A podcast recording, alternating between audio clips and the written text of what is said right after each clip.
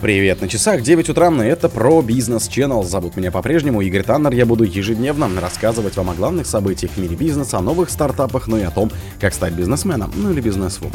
В список параллельного импорта добавили вентиляторы. Коммерсант назвал доводы генпрокуратуры конфискации заводов ЧМК. Бизнес из России заявил о более масштабных проблемах с платежами в Турции.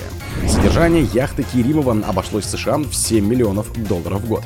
Росавиация объяснила пятичасовую задержку вылет рейса из Дубая в Москву. Кремль ответил на вопрос о встрече Путина и Кудрина по разделу Яндекса. Спонсор подкаста Глаз Бога. Глаз Бога это самый подробный и удобный бот пробива людей, их соцсетей и автомобилей в Телеграме. В список параллельного импорта добавили вентиляторы. Власти утвердили обновленный перечень товаров, которые можно будет возить в Россию по параллельному импорту. Распоряжение Минпромторга опубликовано на портале правовых актов.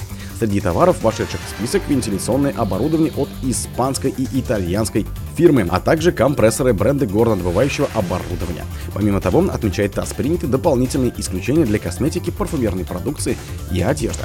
Закон, разрешающий параллельный импорт, ввоз продукции без согласия правообладателей, вступил в силу летом 2022 года. Как заявили в Минпромторге, параллельный импорт не означает легализацию контрафакта. Мера предполагает ввоз оригинальных товаров, но через альтернативные каналы поставок. В список вошли продукции и материалы сотен иностранных брендов, которые отказались поставлять в Россию свою продукцию из-за боевых действий на Украине. Перечень не раз корректировали. Осенью 2023 года секретарь Совбеза Николай Патрушев заявил, что из-за доступности параллельного импорта российские компании по-прежнему предпочитают закупать иностранные товары, не ведя собственных перспективных разработок и не используя имеющийся в стране научно-технический потенциал. По мнению Патрушева, механизм параллельного импорта выполнил свою роль по стабилизации ситуации на рынке товаров, но в дальнейшем его нужно использовать только в тех случаях, когда это действительно необходимо. Коммерсант назвал доводы Генпрокуратуры конфискации завода ЧМК. Генпрокуратура требует передать в собственность государства три завода Челябинского электрометаллургического комбината ЧМК на основании того, что проведенная в 90-е приватизация была незаконной. Об этом пишет коммерсант со ссылкой на иск к владельцам предприятия Юрию и Людмиле Антиповым и их компании «Эталон». Активы заводов были выведены за границу для нанесения ущерба национальным интересам обороне и безопасности страны, утверждает Генпрокуратура. В иске сказано, заводы входили с оборонными предприятиями в тесно связанную кооперационную группу по выпуску систем и элементов вооружения. Согласно правилам приватизации на 92 год, решение об акционировании и передаче заводов в частную собственность относилось к полномочиям правительства России, но Кабинет министров такого решения не принимал. Приватизация была утверждена местными властями. Речь идет о Кузнецком и Серовском заводах «Ферросплав», а также Челябинском электрометаллургическом комбинате. Ведомство называет предприятие ЧМК крупнейшим в стране производителем ферросплавов, используемых при изготовлении высококачественной стали для военной техники, жароупорных авиационных двигателей, ударопрочных стволов вооружений и бронебойных снарядов. Бизнес из России заявил о более масштабных проблемах с платежами в Турции. Ограничения платежей россиян в Турции стали более масштабными, чем раньше. Об этом рассказали опрошенные бизнесмены. Счета российским компаниям Турции начинали закрывать еще с 2022 года. Тогда это были точечные моменты, связанные с лицами и компаниями, начавшими попадать под санкции.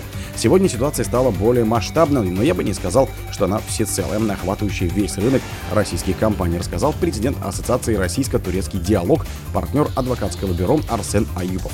Эти случаи блокировки платежей не единичные, они достаточно обширны. Такая проблема есть, с ней столкнулось большое количество людей, которые торгуют с Турцией и турецкими компаниями, где участвуют турецкие банки в расчетах, сообщил генеральный директор Российско-турецкого долларового совета Алексей Егармин. При этом нет речи, что автоматически блокируются вообще все платежи российского бизнеса. По словам Аюпова, ограничения действуют в ручном режиме. Действительно блокируются сегодня платежи, когда они приходят из России, а некоторым компаниям из России рекомендуют прекратить обслуживание в турецких банках. Содержание яхты Керимова обошлось США в 7 миллионов долларов в год содержанием арестованной супер-яхты «Амадея», предположительно принадлежащей российскому миллиардеру Сулейману Керимову, обходится правительству США в 600 тысяч долларов ежемесячно. Об этом сообщили федеральные прокуроры Манхэттена в окружном суде США. Прокуроры назвали такую сумму чрезмерной и призвали продать яхту на аукционе. Право собственности оспаривает другой российский бизнесмен. По словам прокуроров, ему предложили оплатить содержание судна, переговоры провалились.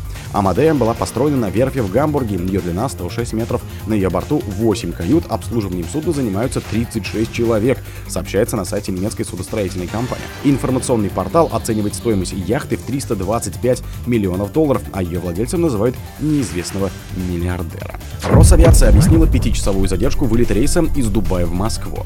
Рейс Дубай-Москва задержался на 5 часов, так как экипаж самолета все это время ждал разрешения на вылет от организации Евроконтроль. Об этом сообщили в пресс-службе Росавиация. 8 февраля самолет уральских авиалиний, следовавший по маршруту Дубай-Москва, вернулся в аэропорт вылета, так как женщине-пассажиру стало плохо во время полета. Решение о возвращении принял командир самолета. После обратной посадки вылет задержался почти на 5 часов. Экипаж ожидал разрешения Евроконтроля на вылет из Дубая порядка 5 часов. Объяснили задержку в пресс-службе. Там уточнили, что борт приземлился в Домодедово в 5 утра, одну минуту по московскому времени. О том, что пассажиров рейса Дубай-Москва несколько часов не выпускали из самолета, сообщал телеграм-канал ШО. Организация Евроконтроль координирует управление воздушным движением. Оно насчитывает 41 государство-член, если с двумя подписаны все объемлющие соглашения. Кремль ответил на вопрос о встрече Путина и Кудрина по разделу Яндекса.